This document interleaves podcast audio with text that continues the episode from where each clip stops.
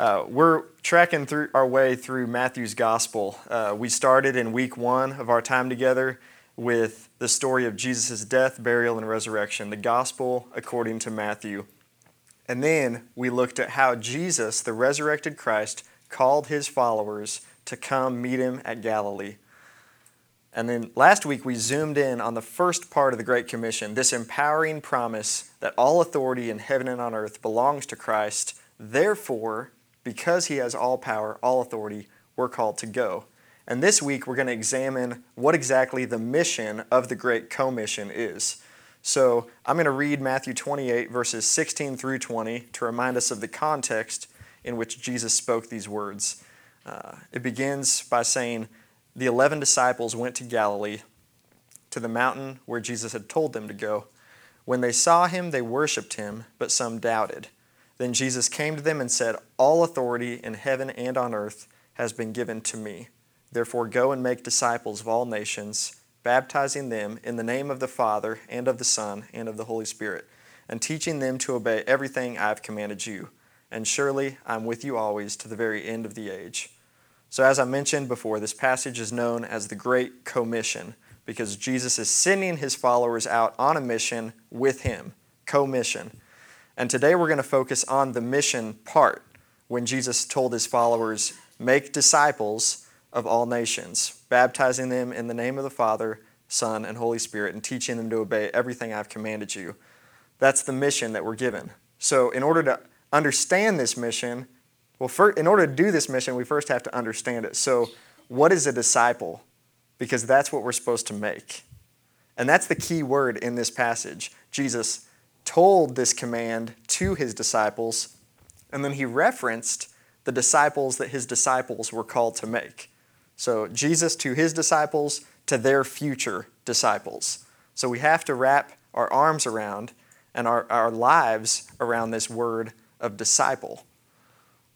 It's a very important question what is a disciple? And fortunately, the New Testament gives us plenty of clarity because it uses the word 269 times.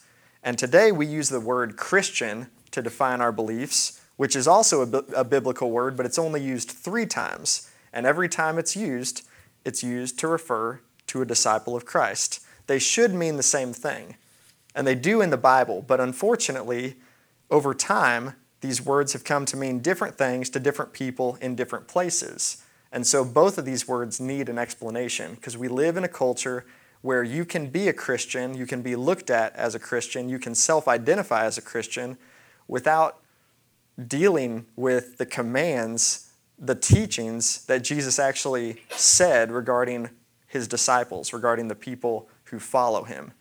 So, Dallas Willard, uh, he's now dead, but he was a very famous Christian author and philosopher, and he wrote a book about what it meant, according to Jesus, to be a disciple of him. And he titled this book The Great Omission because what's left out often in our zeal to carry out the Great Commission is making disciples. Rather than just making converts, we're called to make disciples. So, Willard talks about how we do good things often, and we think that uh, we're falling in line with the teachings of Jesus when we ask Him into our heart, when we get baptized, and we go, when we go to church, and that's what makes us a Christian. Or you do the right things and you know your Bible, you're memorizing the Bible, and that's what makes you a Christian. But a disciple doesn't just memorize these words, that doesn't just hear them, doesn't just put in a once a week thing. A disciple gives their life in order to learn under the master.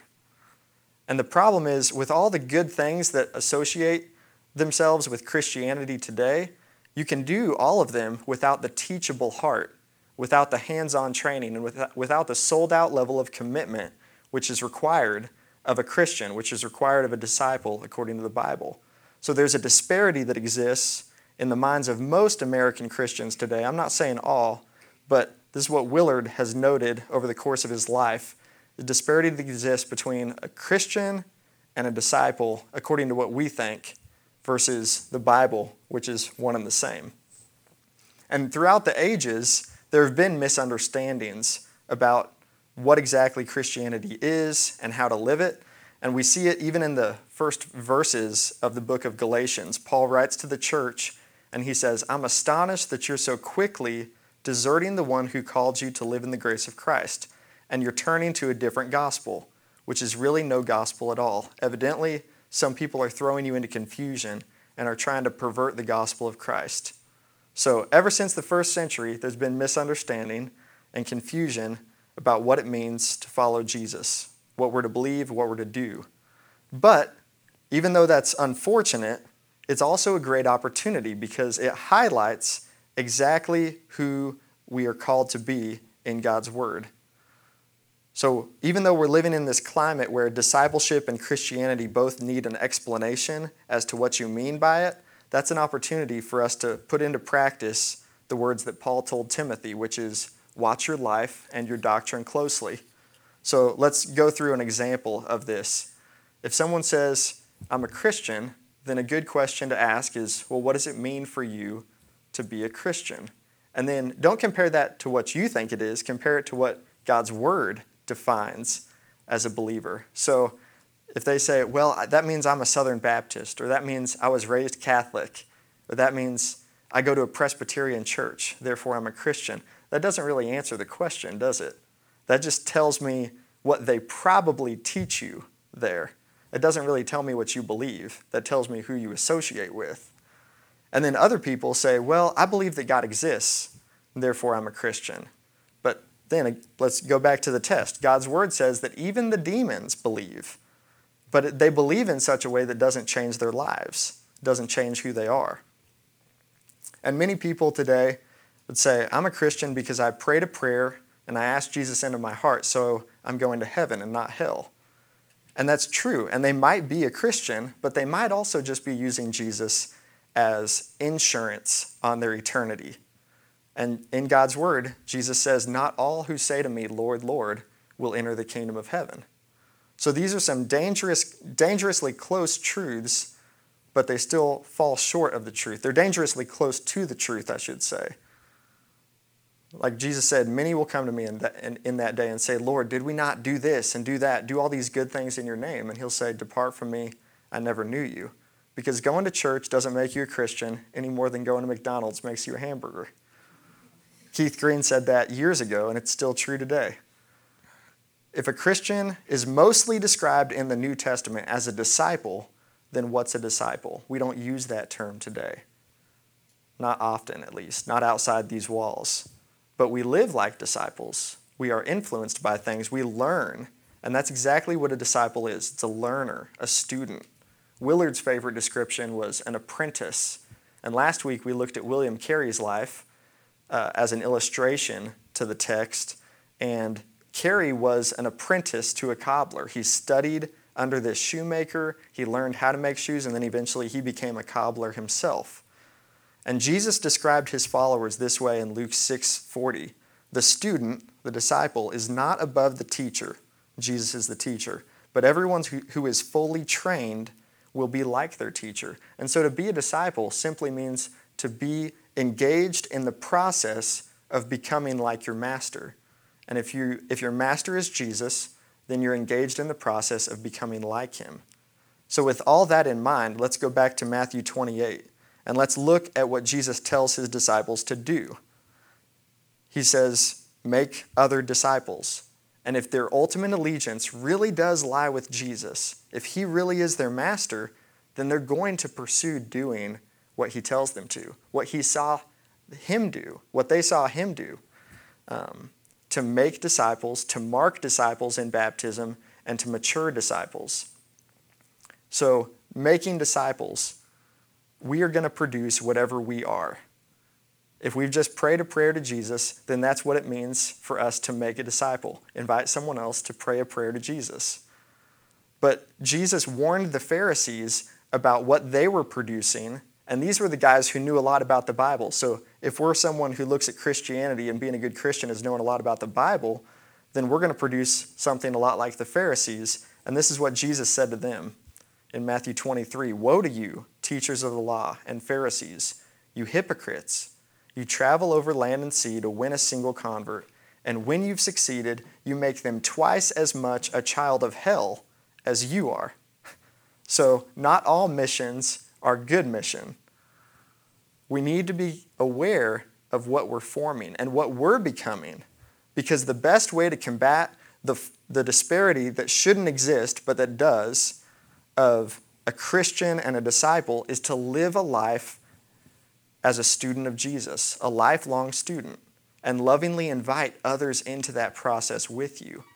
Your becoming like Christ, your growth in Christ, matters in your evangelism. Normally, we think of discipleship as like, I want to grow in my faith, and that's that track right over here. And then evangelism is, I want to include other people in the faith, and that's the track over here. They're together. Who you are and what you're inviting others into matters. It, they, they, there's synergy, there's uh, uh, cooperation between the two because there's no part of your life and my life that is unaffected by our discipleship to Christ and how, how much we're letting Him speak into our lives. So that's what Jesus was talking about with making disciples.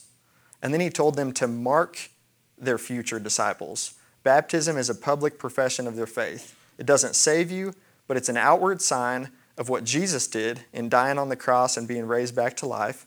And it's an, it's an outward sign of what we do as followers of Jesus. We die to our old selves and we experience new life in Christ. That's a real inward change that happens. And Willard described baptism as being immersed in the Trinity. And I really like that because I don't really normally think of it that way, but that's exactly what baptism means. To be immersed is to be baptized. And Jesus said to baptize in the name of the Father, Son, and Holy Spirit. That's the Trinity, the one name of the one God. So instead of being immersed in your life and in yourself, you're a person who's marked, not perfectly, but you're a person who's marked by the direction of growing in immersion with God. You're becoming like Him. And then to mature disciples, Jesus said, Teach them to obey everything I've commanded you. And we won't be the type of people who provide the constant, ongoing training that's necessary to become like the Master if we don't see the value of that training ourselves. And that's, not, that's more than just going to church and memorizing Scripture. That's actually playing the game Jesus says, not Simon says, but Jesus says. Oftentimes, you know, you know the game Simon says, where Simon says this and then you do it, and then you say, do this, and you shouldn't do it, right? Like Simon says, pat your head, pat your head. Rub your tummy, you shouldn't rub your tummy. But in, when, we, when we play the game, Jesus says often, it's, Jesus says, love your enemies. Oh, I know that Jesus said that. I can, I can quote that. I know where that's located. But do we really do it? It's difficult to be a disciple of Jesus. It challenges us, it takes the control away from us. But that's what it means to teach them to obey. Not just to teach them, but to teach them to obey everything, not just the things that come naturally to us or the things that we're gifted at, but teach them to obey everything that Jesus commanded. And the most helpful, or one of the most helpful things for me in engaging this process has been finding a mentor, someone who lives this out. And there's going to be a limit to every mentor, but if you're a follower of Christ, you also have access to the mentorship of Jesus. He's present and active in your life. So learn how to be mentored by Him, but also find a human mentor, one that's right here, right now with you, and you can learn from him as well. Because when you find a mentor, you'll understand how to be a mentor. And that's what it means to be a disciple. You can't just be a follower, you have to be a leader. Because a disciple is called to make other disciples. That's part of the everything that we're called to obey. It's not just for some, it's not just for the elite, the Christian elite, because there's no such thing. And that's part of the disparity that unfortunately exists. But there's also, I think, some confusion like, okay, if we're all disciples and we're all called to be a part of this process of making disciples, how do we do that? It's really overwhelming. And whenever you have a significant task at hand, you really need a good plan. So these are all smaller tasks than making a disciple, but you'll see what I mean. I'm using them as examples. If you want to buy a house, set a budget, identify areas that you want to live, view the houses, offer and negotiate. And so you need a plan to buy a house. That's a task you need a plan for. If you want to throw a party and have people over to your house, make a list of things you need to do clean, uh, get some food, decide who you're going to invite, what are you going to do for entertainment, and then you have to execute that plan. But for every task, you need a great plan. The Kansas City Chiefs are opening their season today, and they've spent weeks, probably months, uh, game planning, you know, so that they can achieve the task of winning game one. And there are a lot of different ways that good Bible believing churches go about trying to accomplish this task that Jesus gave his followers the task of making disciples who would make other disciples. Some of them do it primarily through building programs. It's a mentality of build it and they will come. Others have lots of events with the hope that people will show up on Sunday and uh, be changed there. They might even share the gospel at those events. And even though we had an event, and even though we're about to have some work done on the buildings, uh, we don't expect the new roofs that we're putting on these buildings to make anyone into a disciple. That's, that's not our plan. Our plan and God's plan is found right in this passage. It's found before the Great Commission and after the Great Commission in the promises that He gives. It's basically, to sum it up in a word, it's found in relationship. And that's exactly what the word disciple means. Disciple is a word that defines our relationship with God it says, You must become like Jesus. And Hebrews 12 says, Without holiness, no one will see the Lord. So as we grow in our holiness, we will actually become increasingly effective and increasingly inspired witnesses. If we're to be faithful disciples, we have to be good, teachable students under Christ. And as we experience the personal change that happens everyone will see the Lord. It will take time, it won't happen quickly, but that's what I need and that's what you need is faithful discipleship under Christ. So then the question naturally becomes, well, what can you do? What can I do to be more like Jesus, to be a faithful disciple? And Luke, uh, Jesus answers that question uh, in a passage in Luke 14. There were large crowds traveling with Jesus, and he turned to those crowds and said, If anyone comes to me and doesn't hate his father and mother, wife and children, brothers and sisters, yes, even their own life, such a person cannot be my disciple. So, what do we have to do? We have to love Jesus more than anyone and anything else. We have to have total commitment, total allegiance to Him. Otherwise, we're going to be shaped and formed into someone and something else other than the image of Christ. And the word hate that Jesus employs definitely gets our attention but what the message is, is we can't love anyone more than Jesus. Those are lesser loves. So our highest commitment is to Him, is to learning under Him, to apprenticing under Him. And so it's a, it's a life, it's, it spans our whole life. It's a life encompassing commitment to be a learner under Christ. And Bonhoeffer, Dietrich Bonhoeffer is another famous theologian he, he acknowledged and he wanted to promote this biblical truth that when Christ calls a man, he bids him come and die. Discipleship is not easy, it's not for the faint of heart. You can't do it half heartedly. But, bon, uh, but Willard, Dallas Willard, uh, he, he looked at it from a different angle, which I find very helpful. Even though discipleship uh, it, it calls for all of us, it requires our whole life, the cost of non discipleship, Willard says, is far greater. It costs us the fullness of life Christ came to bring. So even though Jesus is asking everything of you and everything of me, for him to not ask that would not be loving because he's giving us the very best life possible in relationship with him. So uh, Luke 14 27 also says, Whoever does not carry their cross and follow me cannot be my disciple. So that means that even in the midst of suffering and shame, the best possible life is found in Christ. So no one does this perfectly, but this is the direction that we are to be set on. This is supposed to be our life's highest priority. And if not, you're just missing out on the best possible life. You're you're missing out on experiencing God, which is what we were designed for. It's what we're made for. So, this passage also gives us hope, though, because with the bar set so high, who can really be a disciple of Jesus? And he says, all nations, anyone, anywhere, of any time. Anyone who's willing to commit to a lifelong apprenticeship under Jesus' power is accepted into his apprenticeship program. So the intention here was for Jesus' followers to take this apprenticeship and make it known to the whole world. And it happened one person at a time, one person being trained at a time.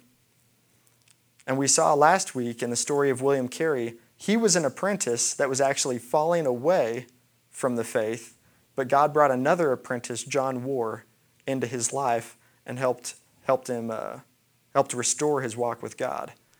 And so when we offer it to our coworkers, like John Warr, he probably had no idea that William Carey would go on and share the gospel with so many people in India and impact so many lives. When we are faithful at our post, God will use us to make disciples. And so we have a lot of nations around us, even in the States today. But we don't have to always look at going. We need to be faithful with where we're at right now. And then when God calls us to go, or He calls us to send someone to go on our behalf, then we'll make disciples of all nations. But it's not just going to happen when we go on a mission trip, it needs to be part of who we are. Discipleship is our life. And there's probably a group of people here that have thought during this message, well, I've just messed up too badly. I've got too much of a past. I've been away from church too long. And I just want to say it's not too late for you. As long as you're still breathing, you can choose to live as, as an apprentice to Jesus. Find a mentor, find someone to help encourage you because we all need help in growing in our walk with Christ. And as you grow, you will go. As you experience the power of God in your life, you will be compelled to share it with others. And the original 12, they messed up all the time. And it was Jesus' patient kindness that led them to change. So if you're just ridden with guilt, because this, this was me, much of my life, I spent being a Christian, but not taking seriously the teachings of Jesus. Just let Jesus' patient kindness grip your heart and lead you to change. And then there's probably another group that says, ah, I can't do it. It's too hard for me. That's exactly the point. We need to lean in to Christ. You can't be a disciple on your own because you can't be your own teacher and your own student. You have to lean in to his teaching, ask for his help, trust that his power is made perfect in weakness. And then there's probably a group that says, But I'm just a teacher, I'm just a civic worker, I don't know how this fits in my ordinary everyday life? Well, Jesus' offer of discipleship spans across all vocations. He's the, he's the most brilliant man who's ever lived, and he's still alive. So he can train you exactly where you are. If you're an engineer, if you're a teacher, he can disciple you in the context of your everyday life. So Jesus is inviting us into something much larger than simply accomplishing a task, accomplishing the Great Commission. He's actually inviting us with this command to go and make disciples. He's inviting us into a deeper relationship with Himself. And that's where we'll experience Him. So let's pray. Talk to God about your life and what, what has had your heart's attention this week. What have you been a student to? And how have you tried to solve that problem? Jesus, we believe that you want to form us to become like you. When a student is fully trained, he'll become like his master. And we want to be like you. We trust you that you will form us into your image as we learn and apprentice under you.